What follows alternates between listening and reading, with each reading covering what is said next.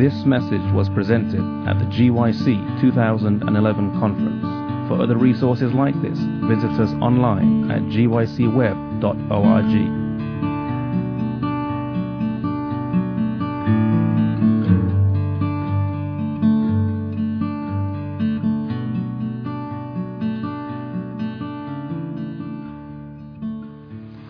Okay, are you ready to study? All right. You got your weapon? All right. Good deal. Sword of the Spirit. Our shield. Let's bow our heads for prayer. Father in heaven, thank you for the good lunch that we've had. Thank you for the Christian fellowship. Thank you, Father, for the privilege of, with full freedoms, studying your holy word. We realize that the days are coming when this will be done under very trying circumstances. We thank you, Father, also for the privilege of being at GYC. Thousands of young people with a common vision of uh, becoming involved actively and helping in the finishing of your work on earth so that we can go home. Father, we ask that as we study about the first Pentecost, the relationship that it bears to what Jesus is doing now and what he will soon cease doing, that your Holy Spirit will guide our thoughts and give us understanding. And we thank you for the privilege of approaching your throne boldly in prayer. And we know that you have heard us because we ask it in the precious name of Jesus. Amen. The first thing that I would like us to take a look at is yes, uh, over by the door in a box. I would like us to take a look at what I call the chronology of Pentecost. We're going to take a look at the events of the ministry of Christ from his baptism all the way down to the time that the Holy Spirit was poured out. The first stage that I want to bring to your attention is the earthly ministry of Christ before his death. It lasted three and a half years. And the purpose of the life of Jesus during these three and a half years was to live a perfect life that could provide for us an example, but that he could also provide as a substitute for our sinful life. So, in other words, in the camp of the sanctuary, Jesus pitched his tent for three and a half years. Actually, before that also, but especially during the three and a half years, he faced every temptation that we have ever faced or will ever face, plus much more, and he never sinned. He developed a perfect life that he could give to us. Then, at the very end of the three and a half years, on what has come to be known as Good Friday, actually, it was on the 14th day of the month of Nisan, at 3 o'clock in the afternoon, in the year 31, there were prophecies that pointed exactly to the hour, day, month, and year. 70 weeks pointed to the year, and the Passover pointed to the hour, the day, and the month. And so Jesus, at 3 o'clock in the afternoon on Friday, was sacrificed as the perfect lamb. He died. And then, of course, he was buried. And he remained buried in the grave for all of the Sabbath. He rested the Sabbath day like he had rested from his work of creation at the very beginning. And then, of course, we know. Do you know that there was a prophecy that pointed to the fact that Jesus was going to rest in the tomb and his body would see no corruption? Have you, any of you heard the sermon the study that I did on uh, on the manna? Amen. Hmm. There's more there than meets the eye. See, usually when we talk about the manna, we say, oh, there, manna didn't fall on Sabbath because God wanted us to understand that we're, not, that we're supposed to keep the Sabbath. But we totally lose the messianic meaning of why he wanted us to keep the Sabbath because manna did not fall on the Sabbath. Now, let me just amplify this point very quickly. What happened when the manna was picked up on Friday, or picked up rather on Wednesday and saved for Thursday? Two things it bred worms and it stank. Now, let me ask you what is it that breeds worms and stinks? A decomposing body, decomposing flesh. But when the manna was picked up on Friday, on Sabbath, it was just as fresh as it was on Friday. And the manna represents Jesus. He said, I am the living manna. But there's more. Not only Jesus in general terms, it says in John 6 51 that the, the bread that I shall give is my flesh, which I shall give for the life of the world. So the manna represented Christ's flesh. What day did Jesus die? What happened to his what would have happened to a normal body if a person died on Friday and his body was in the tomb on Sabbath? His body would have begun to decompose. But the Apostle Peter, on the day of Pentecost, in his sermon, he said that the body of Jesus was in the tomb and it saw no corruption because he was the manna. And the manna did not breed worms or stink on the Sabbath. So, in other words, the reason we're supposed to keep the Sabbath is because there's a messianic explanation. We keep the Sabbath because Jesus, the manna, rested on the Sabbath to commemorate redemption. There's a messianic reason to it. So there was a prophecy that indicated that he was going to rest in the tomb on Sabbath. And his body would see no corruption, like the manna did not corrupt on the Sabbath. And then, of course, early on Sunday morning, the first day of the week, Jesus resurrected. And he went to heaven, made a very brief visit to heaven uh, to his Father, and then he returned to the earth. Do you know at what time of the day Jesus went to heaven to have this little visit with his Father? At 9 o'clock in the morning. You say, How do you know that?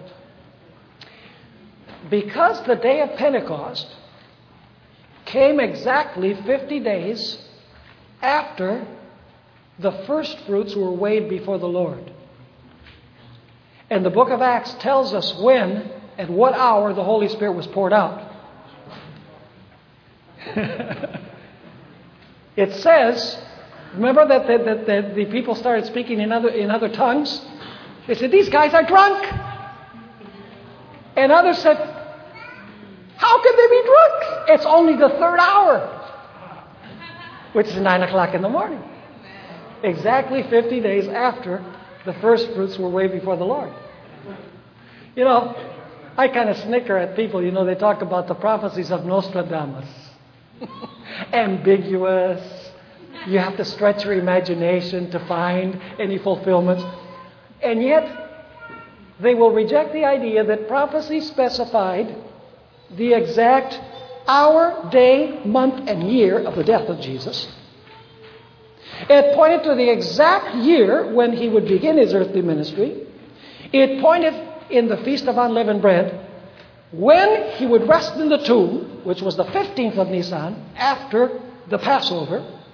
And it specified that on the next day, the first fruits, he would resurrect. Now, that's, you don't have to use your imagination. That's precise. So Jesus resurrects on the third day, and then 40 days go by, and Jesus is on earth with his disciples. What is Jesus doing during those 40 days?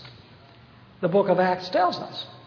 In Acts chapter 1 and verse 3, we're told that he spoke to his disciples about the things pertaining to the kingdom of God.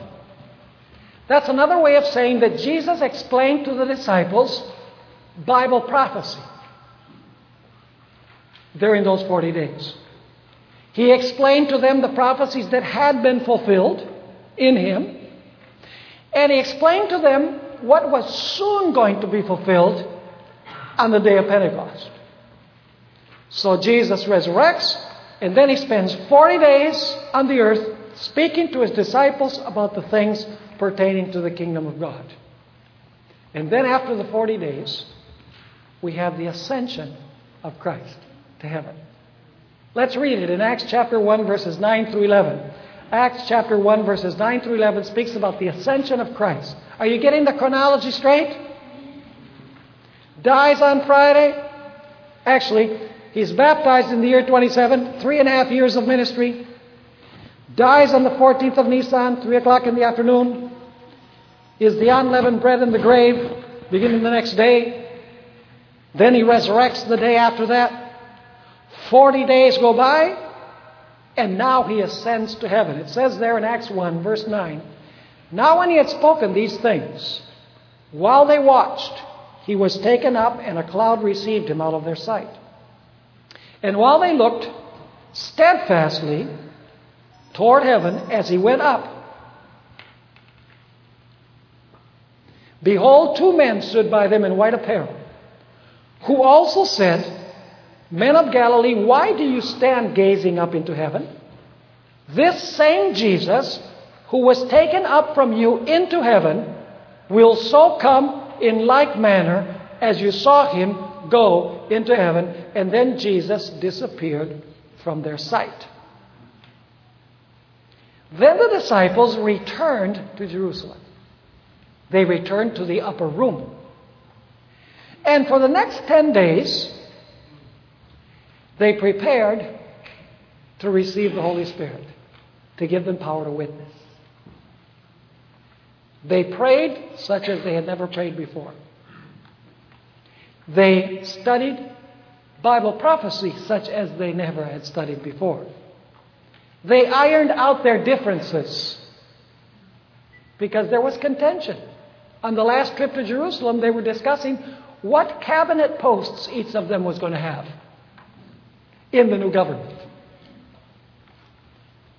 They placed all of their possessions at the disposal of God's work. They were emptied of self and prepared for the infilling of the Holy Spirit. That's what they did during those 10 days between the ascension and when the Holy Spirit fell on the day of Pentecost. Now, one question which is seldom asked is what was Jesus doing during those 10 days? We know what the disciples were doing. They were studying, they were praying, ironing out their differences, placing their possessions at the disposal of the work. But what was Jesus doing during those 10 days? Well, we're going to try and answer that question. Now, the Bible tells us who was present there in the upper room during those 10 days. Notice Acts chapter 1 and verse 13. Specific names are mentioned. It says in Acts 1, verse 13, and when they had entered, they went up into the upper room where they were staying. And now notice the names Peter, James, John, and Andrew, Philip, and Thomas, Bartholomew, and Matthew, James, James the son of Alphaeus, and Simon the Zealot, and Judas the son of James. Now, as you read this list, you discover that there are 11 individuals mentioned. Only 11. So the question immediately comes up what happened to apostle number 12? Well, being that they undoubtedly had that question, the apostle Peter stood up. And he said to them, Let me tell you the story about Judas. He was one of the twelve. And then he tells a story about how Judas committed suicide. And you know, there's two biblical accounts of the death of Judas. Some people say the Bible contradicts itself because in one it says that Judas went and hung himself, and in the other it says that he fell uh, to the ground, that's an Acts, and he split open, and his innards came out. Ellen White explains it beautifully.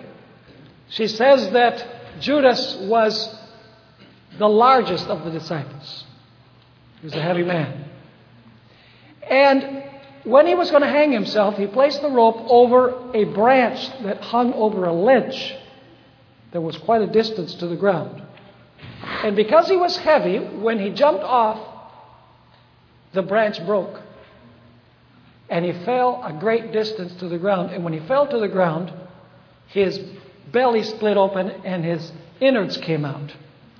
And Ellen White goes on to say that later on that day, when uh, Jesus was in the procession to the cross, that the people, uh, as they were coming by that place, uh, were filled with horror because they saw that dogs were eating the innards of Judas. So these stories don't contradict each other, they're in perfect harmony. He, he did have the intention of committing suicide because he did jump off a ledge. But uh, you know, the, he, he actually fell to the ground, and it was because of the fall uh, that he died. So, so Peter stands and he gives the explanation about why there are only 11 when there were actually 12 apostles originally. And so Peter now, after telling the story of Judas in chapter 1, he says, We must now elect a successor to replace Judas. Interesting. We must elect a successor to replace Judas. Now, the question is why did Peter suggest that it was necessary to elect a successor for Judas? The answer is very simple. Jesus, during those 40 days that he spent with the disciples, and the apostles, during the 10 days that they were in the upper room, they studied Bible prophecy with a renewed interest. And they discovered that Bible prophecy predicted the death of Judas, and that Bible prophecy mandated that they elect a successor. This shows that they now understood Bible prophecy, such as never before. You say, where is that? Acts chapter 1 and verse 16, and then we'll read verse 20.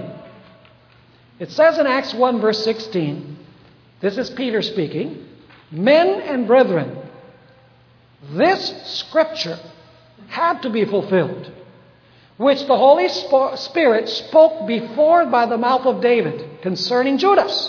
In other words, David wrote about whom?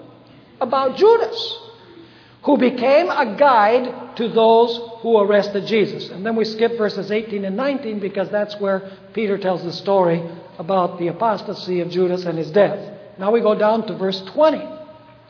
For it is written in the book of Psalms, Let his dwelling place be desolate, and let no one live in it. In other words, Judas is not going to come back to his house.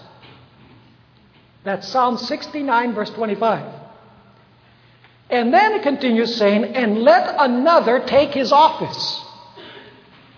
There's the mandate to what? To elect a successor. That comes from Psalm 109 and verses 7 and 8. So, why did Peter suggest that it was necessary to name a successor? It's because they now understood that Bible prophecy predicted the death of Judas, and that Bible prophecy also mandated that a successor had to be named in place of Judas. Now, there's this myth that has developed in some circles of the Adventist church, and we have these myths, you know. And old traditions die hard in the light of new evidence. You know, several people were asking me about the 24 elders this morning. They say, well, the church has always taught that the 24 elders are those who resurrected with Christ and Jesus took to heaven with him. Uh, the problem with that interpretation is that the 24 elders were already there in Revelation chapter 4 before Jesus arrived in chapter 5. That's only one of the problems, and there are many others. Ellen White makes it so simple. She says that the 24 elders are simply the highest of angels, powerful angels that represent the worlds. The book of Job makes that clear. The sons of God came to present themselves before the Lord. That is God's great heavenly council. And Ellen White explains it very clearly in the book Desire of Ages. And so, Peter says we need to elect a successor. And this myth has developed in the Adventist church that it was really God's plan that Saul of Tarsus be apostle number 12. You find that this is the, the, the view that is held by many in the church, that God wanted the, the church to choose the Apostle Paul as apostle number 12. But the disciples jumped the gun. In other words, they hastened to elect a successor before they were supposed to. And they made a mistake in electing Matthias instead of electing Saul of Tarsus. Now, I'd like to say that this myth is not sustained at all by the evidence from Scripture or from the Spirit of prophecy. In fact, Ellen White makes it very clear that the Apostle Paul took the place of Stephen in the book Acts of the Apostles. In other words, when Stephen was, was killed, God already had his killer as being the next apostle. Interesting. God works in mysterious ways. Now, why is this myth not correct? I'm going to give you three reasons.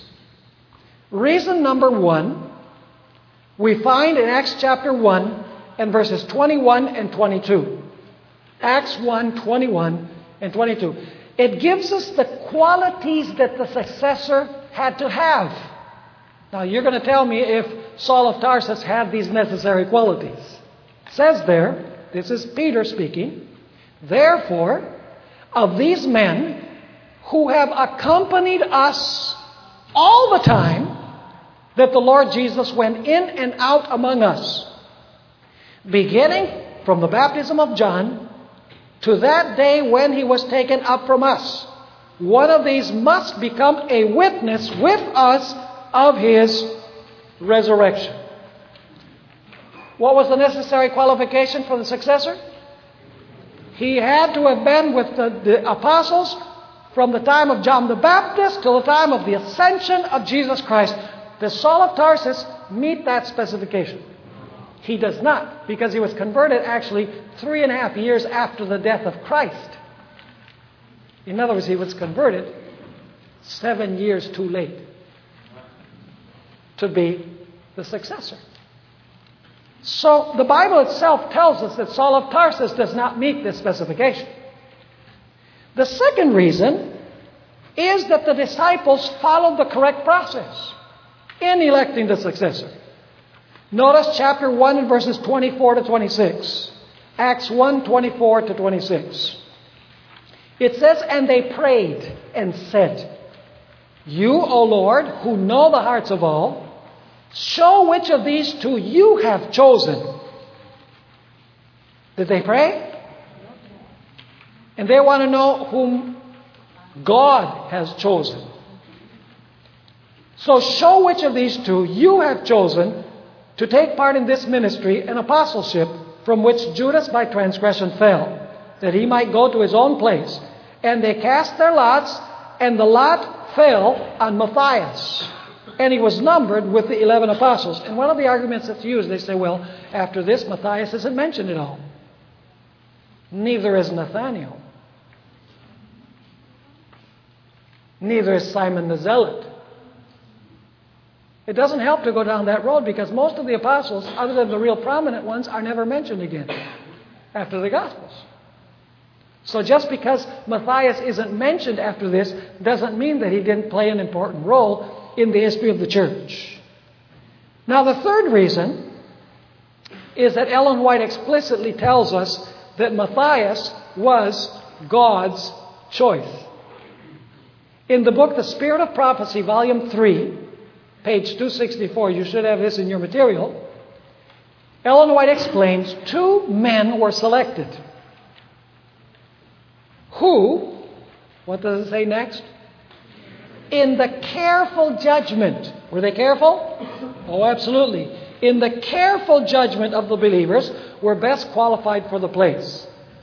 But the disciples, distrusting their ability to decide, the question further, referred it to one that knew all hearts. They sought the Lord in prayer to ascertain which of the two men was more suitable for the important position of trust as an apostle of Christ. And now listen carefully to what she says. The Spirit of God selected Matthias for the office. Who selected Matthias? The Spirit of the Lord. It's not that the disciples, you know, acted hastily and chose the wrong guy. Because Ellen White explicitly says that the Holy Spirit was the one who made the choice. So, what have we noticed? We notice, first of all, that they followed the correct process in electing the successor. And that God made the selection of the successor. But now we need to ask a very important question. Why did the apostles feel that it was necessary to elect the successor before the Holy Spirit was poured out on the day of Pentecost? I mean, after all, you think of it, uh, you know, wouldn't it have been better to wait for a while? When they had maybe more time, you know, they had important things to do during those 10 days. They had to iron out their differences, they had to pray a lot and study Scripture, you know. It would have been better, to, perhaps, to put this on the back burner and say, okay, after the Holy Spirit is poured out, then we'll elect the successor for Judas. Why did they feel an urgency that this had to be done before the Holy Spirit was poured out, 10 days after the ascension of Christ. There's a very important theological reason. Now, I don't know if I need to see. There we go. Wanted to die on me. I believe the answer to this question is found in the importance in the Bible of the number 12. The importance of the number 12. So that, let's take a look at the importance of the number 12. Now, there are two verses in Acts chapter 1 that use a very important word. Verse 17 says that Judas was numbered with the 12. That begins to give you the idea that what? The number is important. And then in verse 26, when Matthias is elected, it says he was numbered with the 12. So, in other words, the number 12 has some very important meaning to it. There had to be 12 for a reason before the Holy Spirit was poured out. Now go with me to Revelation chapter 12 and verse 1, and let's pursue this idea of the importance of the number 12. Revelation chapter 12 and verse 1. And you're going to see the relationship in a few moments. Now a great sign appeared in heaven a woman. What does a woman represent? The church, but not the church generally speaking, it's the faithful church. So it says, a woman clothed with the sun, with the moon under her feet, and on her head a garland or a crown of what? Of 12 stars. So this woman, who represents God's faithful people, has a crown, and the crown has 12 stars. Now, the woman represents the church. You say, how do we know that it represents the church? Usually, what we do is we use um, Ephesians chapter 5, where it says, Husbands, love your wives as Christ loved the church. And that's a good text. But we don't have to go beyond Daniel and Revelation to find out what the meaning of the woman is. Go with me to Daniel chapter 7, verse 25, and let's let Daniel and Revelation itself explain what the woman represents. Daniel 7, verse 25. Speaking about the little horn, what does the little horn represent? The little horn represents papal Rome. That's correct. So it says, He shall speak pompous words against the Most High.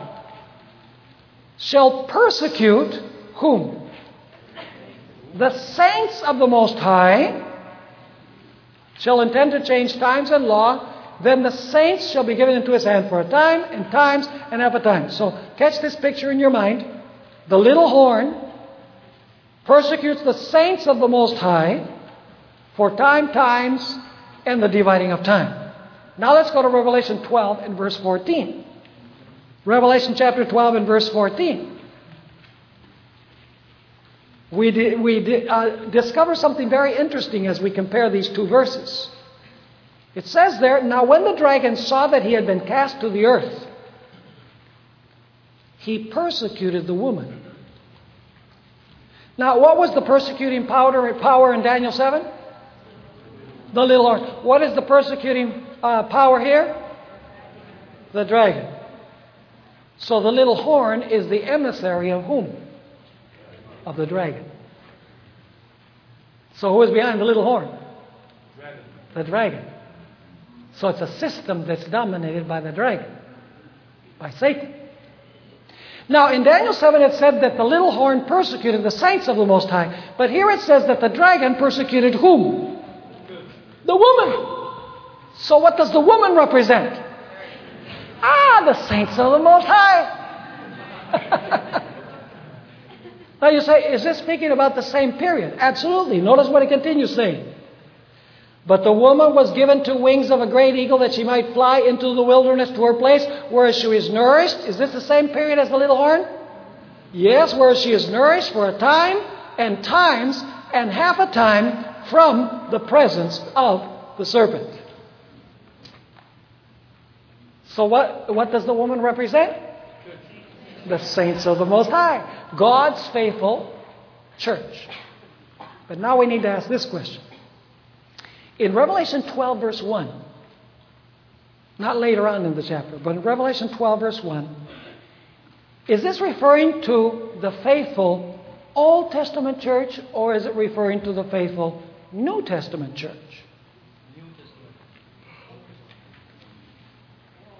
The answer is very simple. In Revelation 12, verse 1, it's referring to the Old Testament church. And I'm going to explain in a moment why. Was Jesus, let me ask you, who existed first, the woman or the male child? That's a dumb question. Because the mother cannot exist before her, uh, the mother cannot exist after her baby or come into existence after her baby. First, you have the mother, and then the mother brings the child into the world. So, did the woman exist before Jesus was born? Of course. Now, the reason I believe that this represents the Old Testament church in Revelation 12, verse 1, is because the woman is pregnant, but the child has not been born. Are you with me? So, this must represent the Old Testament church. She's crying out in pains because she wants the Messiah to be born. You got it? Waiting for the consolation of Israel. She's crying out. And then, of course, the child is born. By the way, was Jesus born as the seed of Abraham? Was he the, was he the seed of David? Did he come from the holy line of Old Testament saints? You look at the, the reason for the genealogies is to trace the lineage of the Messiah. You see, in Genesis chapter 5, you have the genealogy from Adam to Noah. In Genesis 11, you have the genealogy from Abraham or rather from Noah to Abraham. And in Matthew chapter 1, you have from Abraham to Christ. In other words, this is the woman, the faithful lineage, the, the ancestors of Jesus Christ, the holy line that brings Jesus Christ into the world. And so the Bible tells us that this woman represents the Old Testament church in Revelation 12, verse 1. And she has a crown, and the crown has what? 12 stars. Now, what do those 12 stars represent? Well, let's go to the Old Testament source. Go with me to Genesis chapter 37, verses 9 and 10. Genesis 37, verses 9 and 10. We're going to see the importance of the number 12 with relationship to this woman. This is a dream that Joseph had. You notice that in Revelation 12 you have sun, moon, and stars, right? Now notice this. Then he dreamed still another dream and told it to his brothers and said, Look, I have dreamed another dream. And this time the sun, the moon, and the 11 stars bow down to me. Ah, you say it doesn't say 12, it says 11. Let me ask you, which was star number 12? Joseph. So the number 12 refers to the 12 founders of the nation of Israel. The 12 sons of Jacob. 12 individuals. They are the founders of God's Old Testament church. Are you with me? But then these 12 original ones multiply and they become a great nation. But that great nation originates with the 12 founders. Are you following me? They all come from the 12 founders. Listen to Genesis 49, verse 28. Speaking about the sons of Jacob, after he speaks about the character of each one of them, it says, All these are the 12 tribes of Israel. And this is what their father, father spoke to them, and he blessed them. He blessed each one according to his own blessing. So, how many were the founders of God's Old Testament church? Twelve. Twelve individuals. But they then proliferate and form a great nation that comes from them. How many apostles did Jesus appoint? Now, I purposely said how many, I did not say how many apostles did Jesus choose. The Bible says that he appointed 12.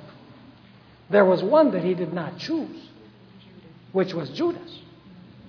In fact, that scribe that came and said, I'll follow you, and Jesus tries to discourage him. He says, Foxes have holes and birds have nests, but the Son of Man doesn't have any place to lay his head. If you think that you're going to get some financial benefit from this, think again.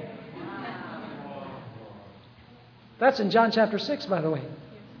And we know that it was Judas because later on in the chapter, Jesus, Jesus says that one of the disciples was a devil in that same context. And so Jesus appointed 12. Why did Jesus appoint 12? He said, Now let me see, what number can I choose? Uh, 12 is a good number. Do you think that's what determined the choice? No. He purposely chose 12. In fact, let's read about those 12 in the Gospel of Mark, chapter 3, and verses 14 through 19. Mark chapter 3, verses 14 through 19. It says, Then he appointed 12 that they might be with him and that he might send them out to preach and to have power to heal sicknesses and to cast out demons. Then it mentions them by name Simon, to whom he gave the name Peter, James, the son of Zebedee, and John, the brother of James, to whom he gave the name Boanerges, that is, sons of thunder. Andrew, Philip, Bartholomew, Matthew, Thomas, James the son of Alphaeus, Thaddeus, Simon the Canaanite, and Judas Iscariot, who also betrayed him. So Jesus appointed 12, which are the foundations of the New Testament church, or a continuation of his church. The number 12 indicates that God has one church. The number 12 indicates that it's one church composed of the founders, 12 individuals that become a great nation. Did the Christian church come from the 12 original founders? They then grew into a great nation, which was the Christian church. So the number 12 is the number of God's people. It's the number of the church in the Old Testament and the New Testament. And you know, uh, evangelicals today, Pentecostals who believe in the rapture, they believe that God has two separable peoples with two different plans. He has one plan for the church, which will be raptured out of the earth seven years before the glorious coming of Christ. And then the other people, the Jews, will be left behind to suffer the Great Tribulation. And God has the earthly Jerusalem planned for the Jews, and He has the heavenly Jerusalem prepared for the church. Two separate peoples. But my Bible tells me that there's only one woman in two stages, identified by the number 12, because she has the crown with 12 stars both in the Old Testament period and in the New Testament period. Now, let me read you what Ellen White had to say. She knew this all the time.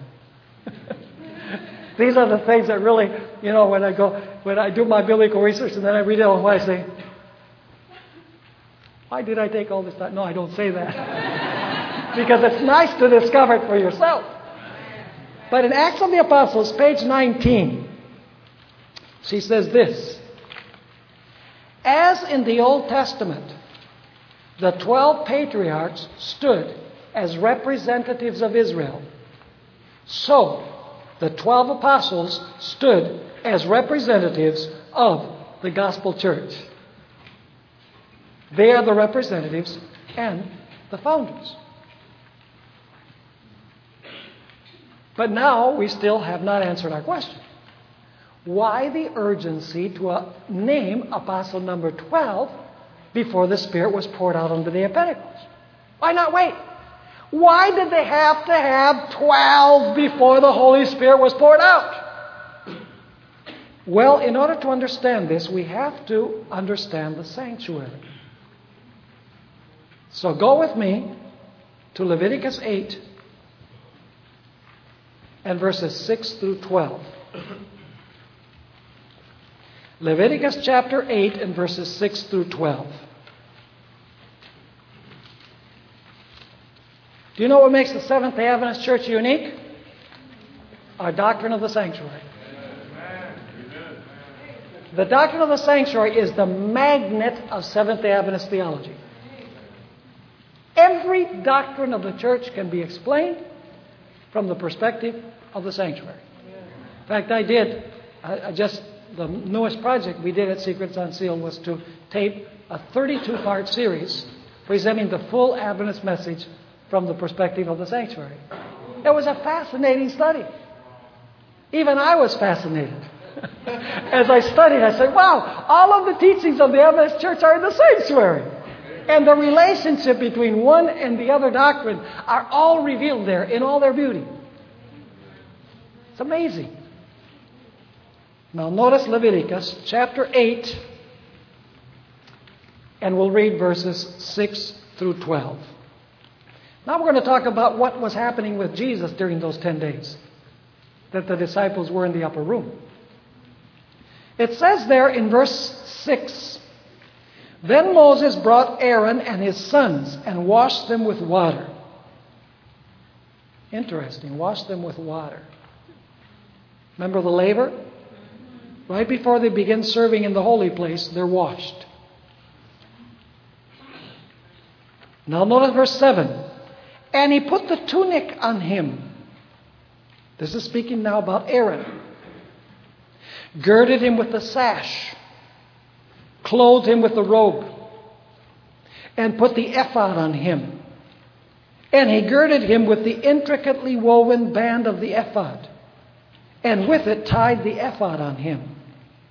Then he put the breastplate on him, and he put the Urim and Thummim in the breastplate, and he put the turban on his head. Also on the turban on its front, he put the golden plate, the holy crown, as the Lord had commanded Moses. What's happening here? This is before the sanctuary service begins. It begins in the next chapter when God rains fire from heaven. What is Moses doing to Aaron? He is clothing Aaron as high priest piece by piece. You notice that he places each piece, piece of the clothing upon Aaron before he begins serving in the sanctuary. But there's more. Notice what he continues saying in verse 10. Also, Moses took the anointing oil. What does oil represent? The Holy Spirit. And anointed the tabernacle and all that was in it and consecrated them. See, he's anointing the entire sanctuary for the sanctuary service to take place. He sprinkled some of it on the altar seven times, anointed the altar and all its utensils, and the laver and its base to consecrate them.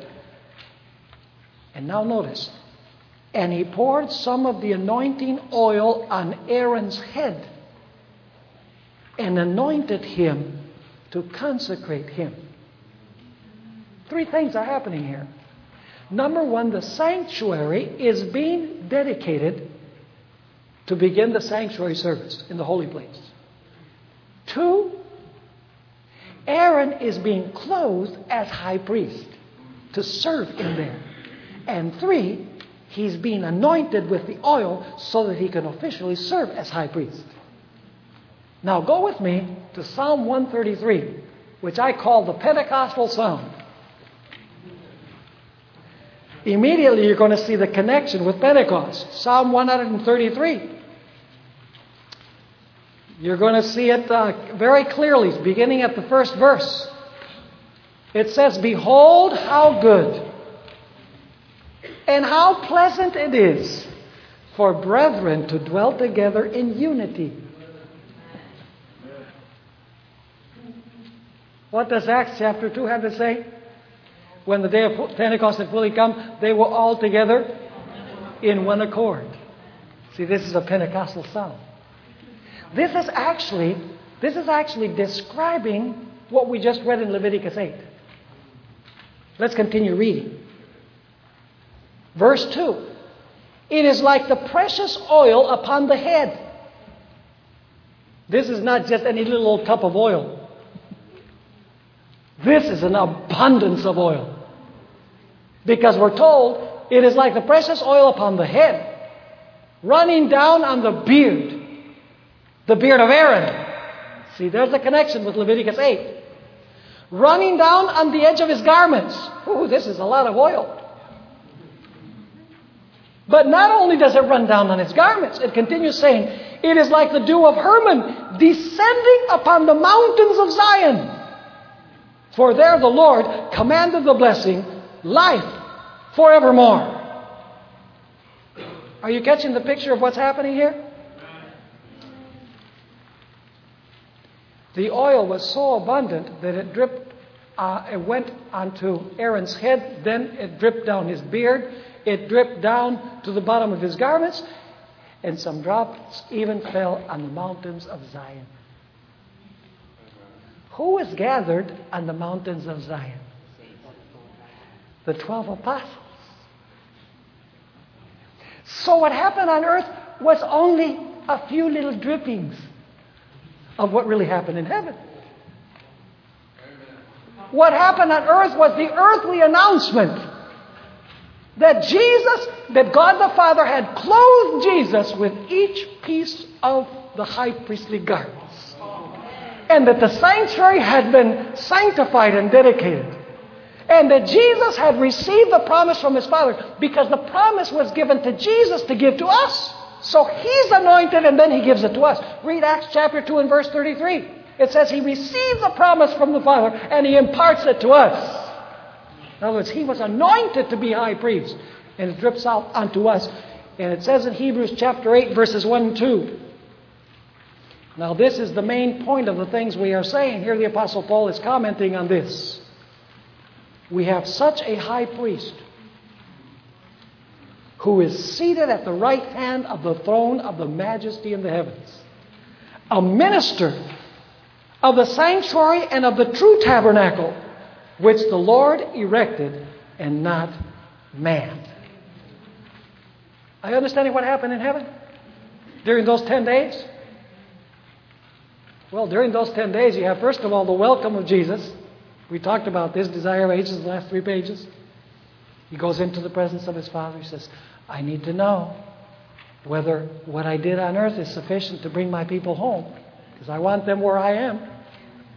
The Father says, He embraces His Son. He says, It is sufficient. And then the angels sing, and then the Father says, Come, come, come. Now I have to put each piece of the, of the garments of the high priest upon you. And we need to anoint the sanctuary with oil, which represents the Holy Spirit. And then I need to give you the promise that I made to you so that the drippings can fall down on those who are gathered in the upper room, so that they know that you have been installed as the high priest. That's what's happening during those 10 days in heaven. Yet people focus on what was happening on earth when the important event took place in heaven. But we still haven't answered our question. Why did they need to elect apostle number 12 before the Holy Spirit was poured out on the day of Pentecost? The answer is found in understanding one of the pieces of clothing that was placed on the high priest. Go with me to Exodus 28 In verse 21, and then we'll jump down to verses 29 and 30. Exodus 28, verse 21.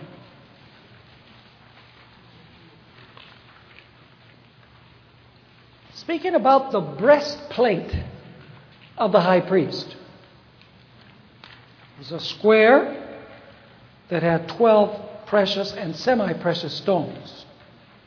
It says there, and the, tw- and the stones shall have the names of the sons of Israel. This is Aaron in the Old Testament. So, what names does the clothing of Jesus have? Of the 12 apostles, that's right. But there were only 11. Some of you got that. Let's continue. And the stones shall have the names of the sons of Israel, 12 according to their names, like the engravings of a signet, each one with its own name. They shall be according to the 12 tribes. And now notice verse 29. So Aaron shall bear the names of the sons of Israel on the breastplate of judgment over his heart. When he goes into the holy place as a memorial before the Lord continually. And verse 30 is particularly significant. And you shall put in the breastplate of judgment the Urim and the Thummim, and they shall be over Aaron's heart when he goes in before the Lord. So, who does the high priest have over his heart? His church. Which was founded by 12, but then became a worldwide global church. See, the 12 are only the representative founders, but from them comes the whole church. So, what does Jesus have closest to his heart? His church. That's the reason why the devil wants to split and destroy the church. Now, notice what it continues saying. So, listen carefully. Aaron shall bear the judgment of the children of Israel over his heart before the Lord continually. What does Aaron bear? The judgment of the children of Israel. If I appeared before God in my own merits, what would have to fall upon me? God's judgment. And I would have to be destroyed. But because Jesus is in the presence of his Father and he bears my judgment upon his heart, I don't have to die because I'm accepted in the beloved. In fact, notice what we find in Isaiah 53. The same word is used in, uh, to bear the judgment of the children of Israel over his heart continually. Isaiah 53, verses 4 and 5, uses the identical Hebrew word. It says, Surely he has borne our griefs and carried our sorrows. Did he carry our judgment? Did he bear judgment? Are you afraid uh, of coming boldly to the throne of grace? We can come boldly through Jesus because he bears our judgment upon his heart. Surely he has borne our griefs and carried our sorrows. Yet we esteemed him stricken, smitten by God, and afflicted. He was wounded for our transgression, he was bruised for our iniquities. The chastisement for our peace was upon him, and by his stripes we are healed. All we, like sheep, have gone astray. Skipped here. We have turned everyone to his own way. And the Lord, listen carefully, he bore our judgment, he bears it upon his heart. It says, and the Lord has laid on him what? Has laid on him the iniquity of us all. He bears our judgment upon his heart. Now you say, why was it necessary to elect apostle number 12 before the Holy Spirit was poured out on the day of Pentecost? I think the answer is quite obvious. You see, when Jesus was clothed as the high priest, one of the pieces of clothing that was placed on him was the breastplate. And the breastplate had 12 stones. But on earth, there were only 11 apostles. And so it's necessary to elect apostle number 12 so that Jesus could wear the best breastplate with 12 stones. In other words, the founders had to be complete before Jesus could begin to serve as high priest over his people. It's amazing how the Bible is detailed in, in, in all of these things. Nothing is coincidental, nothing is out of place. Now, what is the great desire of Jesus?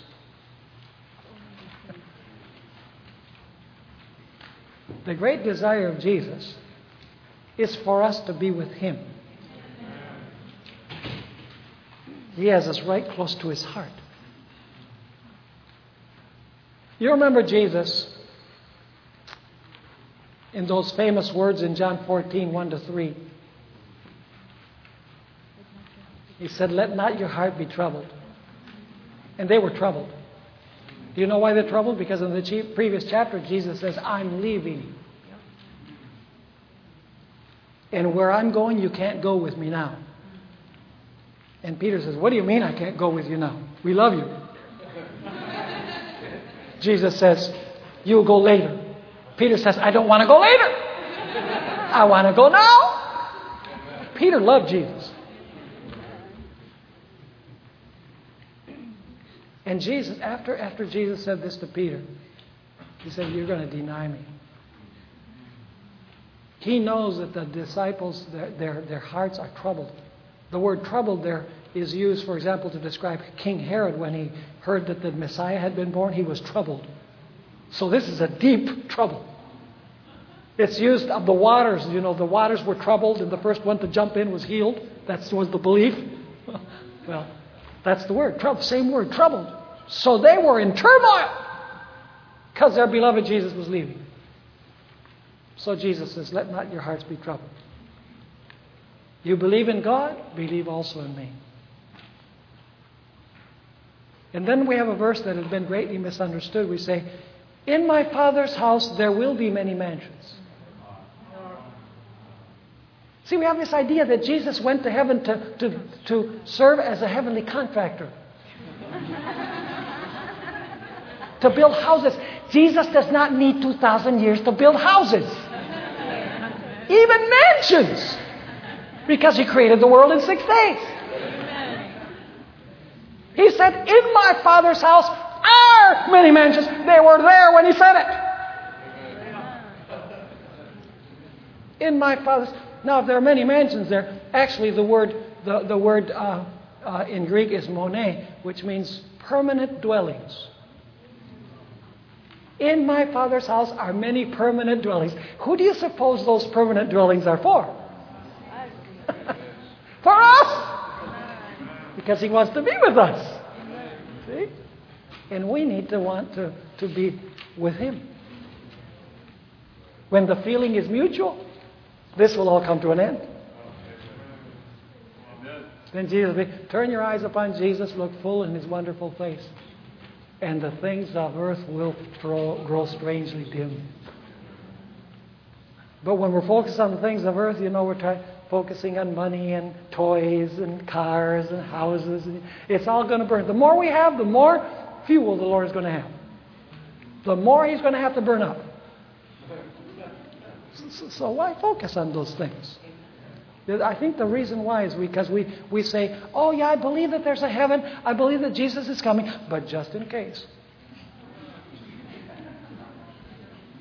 Is that true?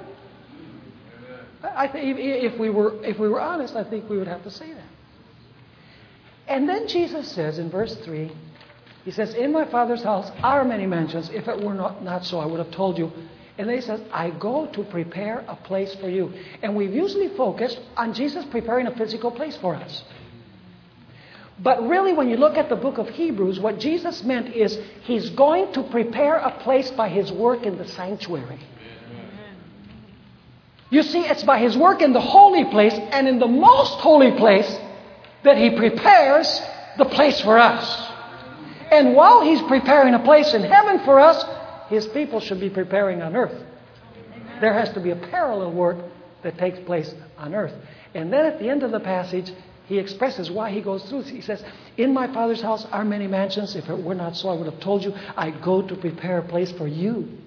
And if I go and prepare a place for you, see, I will come again and receive you to myself.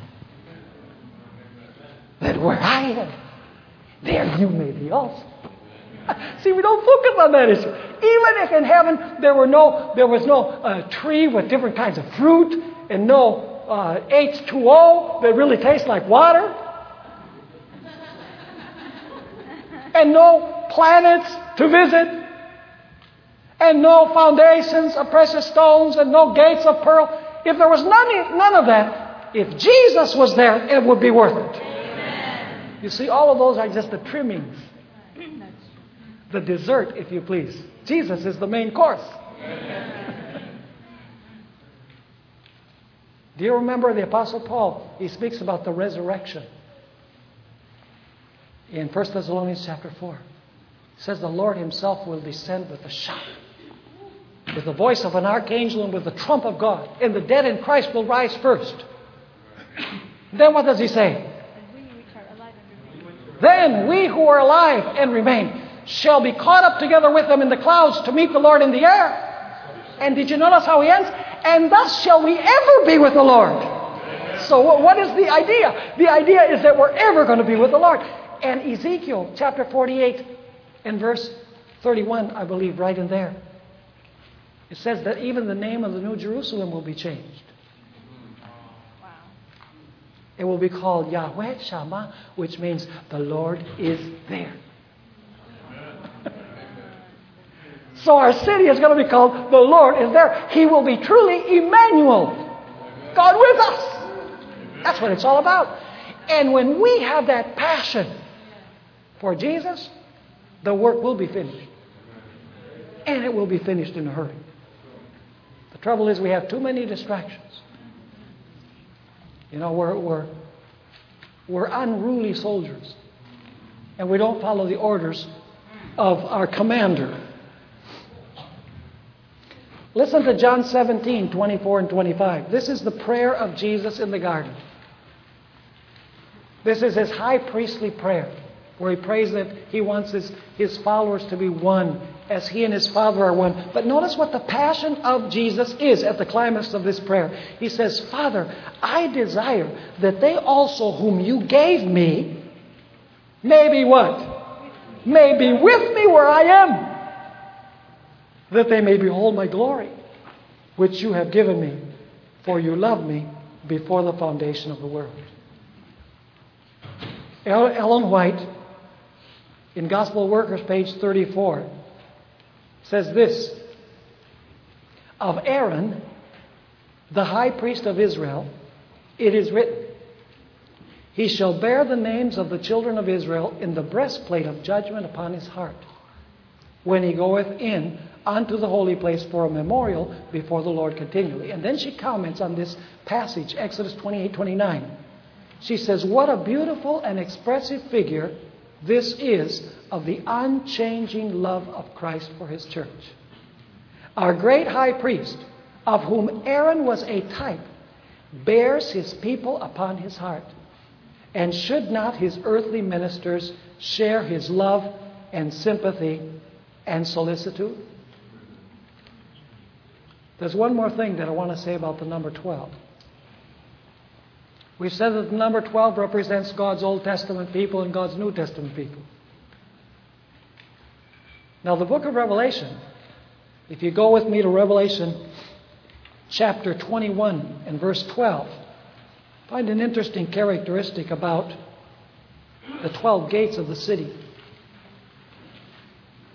It says there in Revelation 21, verse 12, also, she had a great and high wall with 12 gates and 12 angels at the gates, and names written on them, which are the names of what? Of the 12 tribes of the children of Israel. Ah, but the city also has 12 foundations. The wall has 12 foundations. What names do the foundations have? Revelation 21, verse 14. Now the wall of the city had 12 foundations, and on them were the names of the 12 apostles of the Lamb. So are you understanding the meaning of the number 12? I'd like to end, and then we'll open it up for questions, and then we'll have a season of prayer by reading a couple of quotations from the Spirit of Prophecy. Testimonies to Ministers, page 15 is the first one. She says, I testify to my brethren and sisters that the Church of Christ, enfeebled and defective as it may be, is the only object on earth on which he bestows his supreme regard. Isn't that amazing? His supreme regard. While he extends to all the world his invitation to come to him and be saved, he commissions his angels to render divine help to every soul that cometh to him in repentance and contrition. And he comes personally by his Holy Spirit into the midst of his church. The final one is in Testimonies, Volume 7, page 16. This is an amazing statement. She says, enfeebled and defective, needing constantly to be warned and counseled, the church is nevertheless the object of Christ's supreme regard. And here comes the, the portion that I especially like.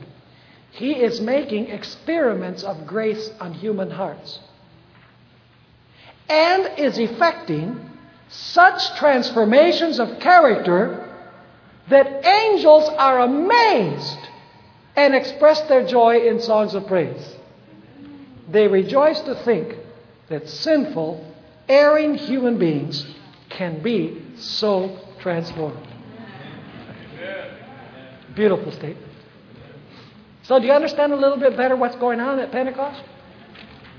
Does it have personal meaning for us? Oh, has tremendous meaning. We need to go out and tell the world hey, Jesus wants you to receive Him as Savior and Lord. He has you close to His heart. He took your judgment upon Himself. Who can't love a Savior like that? Now, just a little announcement about tomorrow morning. Don't miss tomorrow morning. If you miss this morning, and for some reason you didn't come this afternoon, I know I'm preaching to the choir because you're here. You don't want to miss tomorrow morning. There is one aspect that we as Adventists have not emphasized sufficiently, I believe. And this is where we run into troubles when we talk about the Trinity. And that is the role of the angels in God's method of administrating the universe. There's a, a, missing link in our understanding of how God works or operates in the universe. Revelation chapter 1 makes it very clear God has a chain of command. The Father gives the message to Jesus. Jesus gives it to the Spirit because the Spirit speaks to the churches. Then the Spirit gives it to the angel. The angel gives it to John. John writes it in a book and he sends it to the church for the church to share it with the world. And sometimes what we've missed is, is the connection between the role of the Holy Spirit and the link between the Holy Spirit and us. We're going to find that the foot soldiers of the Holy Spirit are the angels. And God is waiting to unleash all of the heavenly hosts upon planet Earth, like He did on the day of Pentecost. I'm going to read you some amazing statements from the writings of Ellen White. And do you know what He's waiting for? For us. Because He will do nothing without our cooperation. He's waiting for us. See, Jesus already gained the victory over Satan. Satan was cast out as the ruler of this. Jesus is the ruler. But the devil isn't going to roll over and play dead. He says to Jesus, Okay, you took the throne back. You gained the throne that Adam lost. Come and get it. So now, what's the, the decisive battle, D Day, already took place. But then there's some battles that still need to be fought. And of course, the final, definitive battle is the Battle of Armageddon. We'll study all of that tomorrow when we deal with the end. This message was recorded by Fountain View Productions for GYC. GYC, a supporting ministry of the Seventh day Adventist Church, seeks to inspire and equip young people to be vibrant, Bible based, and Christ centered Christians. To download or purchase other resources, visit us online at gycweb.org.